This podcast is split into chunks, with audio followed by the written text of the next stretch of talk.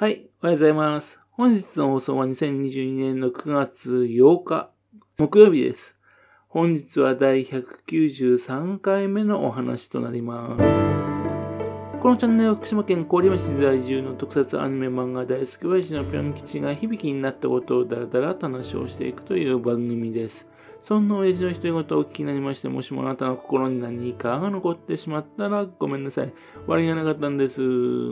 不幸にもこの番組に興味持ってしまったら、ぜひ今後もごひいきのほどよろしくお願いいたします。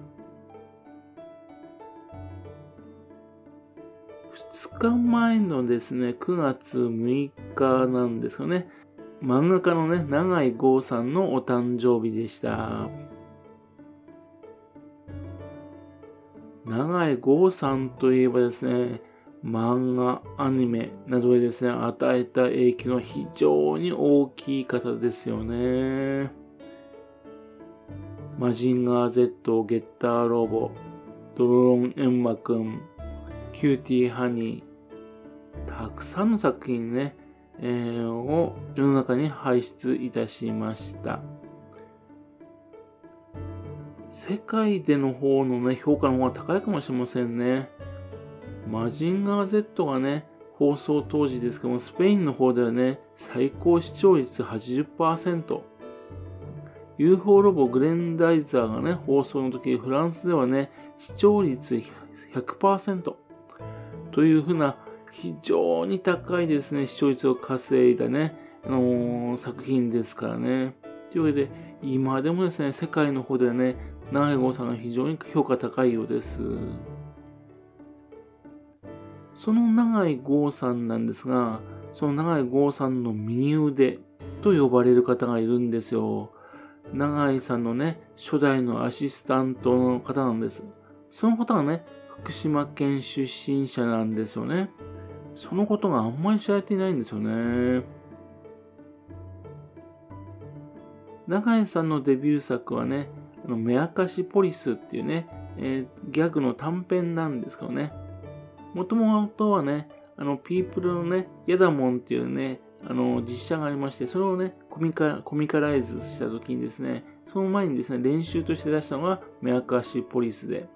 で、実質的なね、漫画の連載っていうのはね、1968年の馬っ子金太なんですよ。その馬っ子金太の時からですね、もうアシスタントされている方なんです。永井さんのね、アシスタントの仕組みっていうのは他とちょっと違うんですね。もちろん永井さんのアシスタントの仕組みっていうのはダイナミックプロっていうのは有名だと思います。必ずマジンガー Z とかゲッターロボとかね、そういう時も先に出る時にはね、えー、そのダイナミックプロっていう名前もついてきますからね。もう今までですね、漫画家さんのアシスタントっていうのはですね、漫画家さんによるね、えっ、ー、と、個人がね、アシスタントを雇う形だとか、あるいはですね、徒弟制度的にね、師匠と弟子という関係に近いもの、そういった協力でね、よってできているのが一般的なんですね。しかし、ダイナミックプロではですね、一般の会社と同じようにですね、弟子の漫画も、漫画家さんも社員としてね、対等に扱って、雑誌社とマネージメントも行って、え、社員に自らの作品を発表するチャンスを与えるっていうね、当時としてはね、画期的なシステムだったんですね。まあ、それなんであの、手塚治虫さんの手塚プロだとか、石森章太さんの石森プロだとか、藤赤塚不二夫さんの藤尾プロだとかね、っていう感じで、漫画家さんの名前がついてないのはそういう意味なんでしょうかね。1972年のね、時でもね、ダイナミックプロにはですね、マネージャーが3人、経理が2人、アシスタントが15名、さらに、そのアシスタントのアシスタントもいたっていうんですね。ですから、えっと、長屋さんのね、実質的なあの、お給料、ね、えっと、入ってきた漫画の原稿料の中から、そのが実質的な自分のお金が入ってくる分ってのは、ごくわずかだったらしいんですよね。というわけで、そのダイナミックプロの一番最初に参加された方、それが蛭田充さんなんです。蛭田っていう名字聞くとね、あ、と思いますよね。いわき市の人に多いんですね。というわけで、1947年生まれのね、福島県いわき市出身の漫画家さんです。長屋さんのね、アシスタントをする前にはですね、えっと、潜水艦漫画で有名だった、当時ね、非常に人気だった小沢悟さん。ね、その小沢悟さんのアシスタントを経てですね、1968年にダイナミックプロに入社したわけです。というわけで、長さんの漫画のアシスタントをしながらも自分でも漫画を発表しています。デビュー作はね、1970年の70式戦闘機っていうので少年ジャンプです。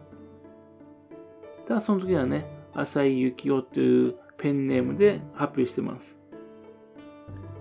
というわけで、ジャンプだとか漫画王だとかね、そういうところで、うん、ちょこちょこっと作品を発表してるんですが、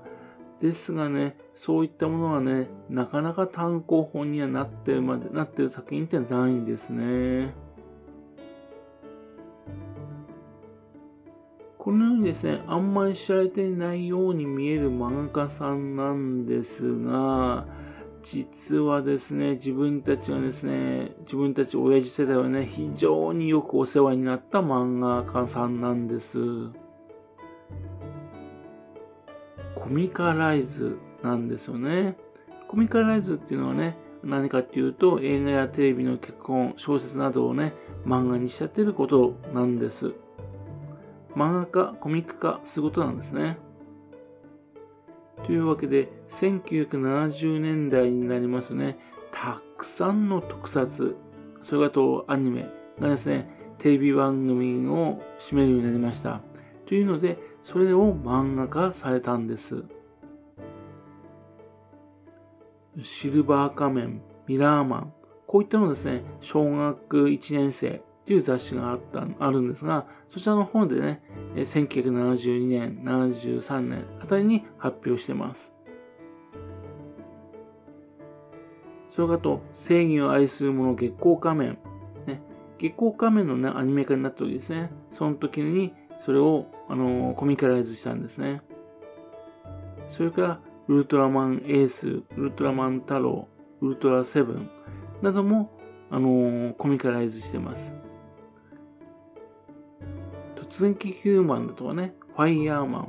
ン、ね、こんなも作品も発表してますし、またと、当時人形劇が人気だったのね、えっ、ー、と、笛吹き同時なんかもコミカライズしてます。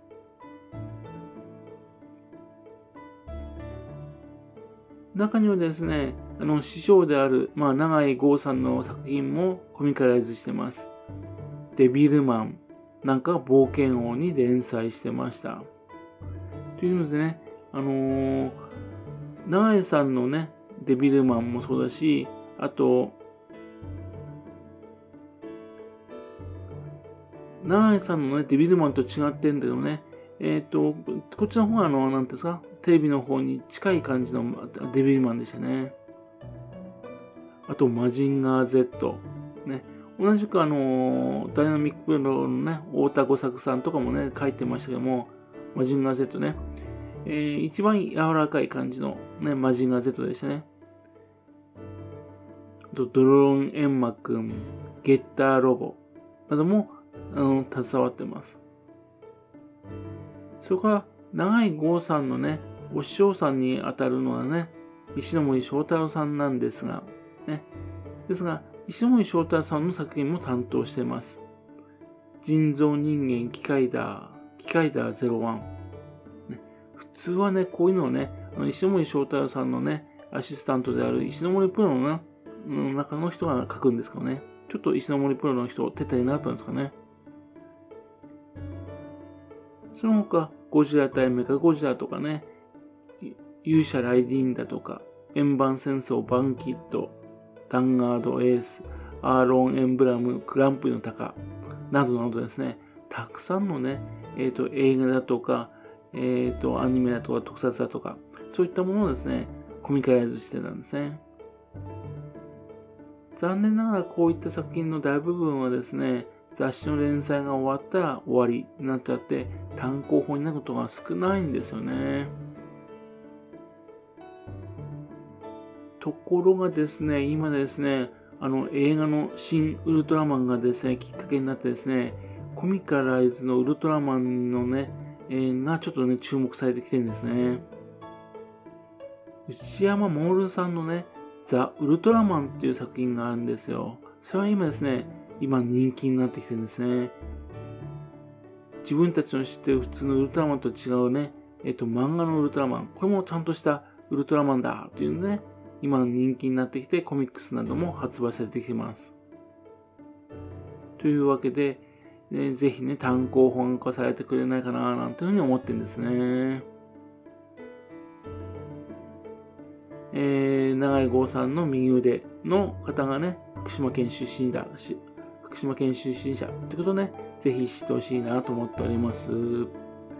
はい。それではまた次回よろしくお勉強しのお宝の話をお付き合いくださいね。本日もお聴きくださいまして誠にありがとうございました。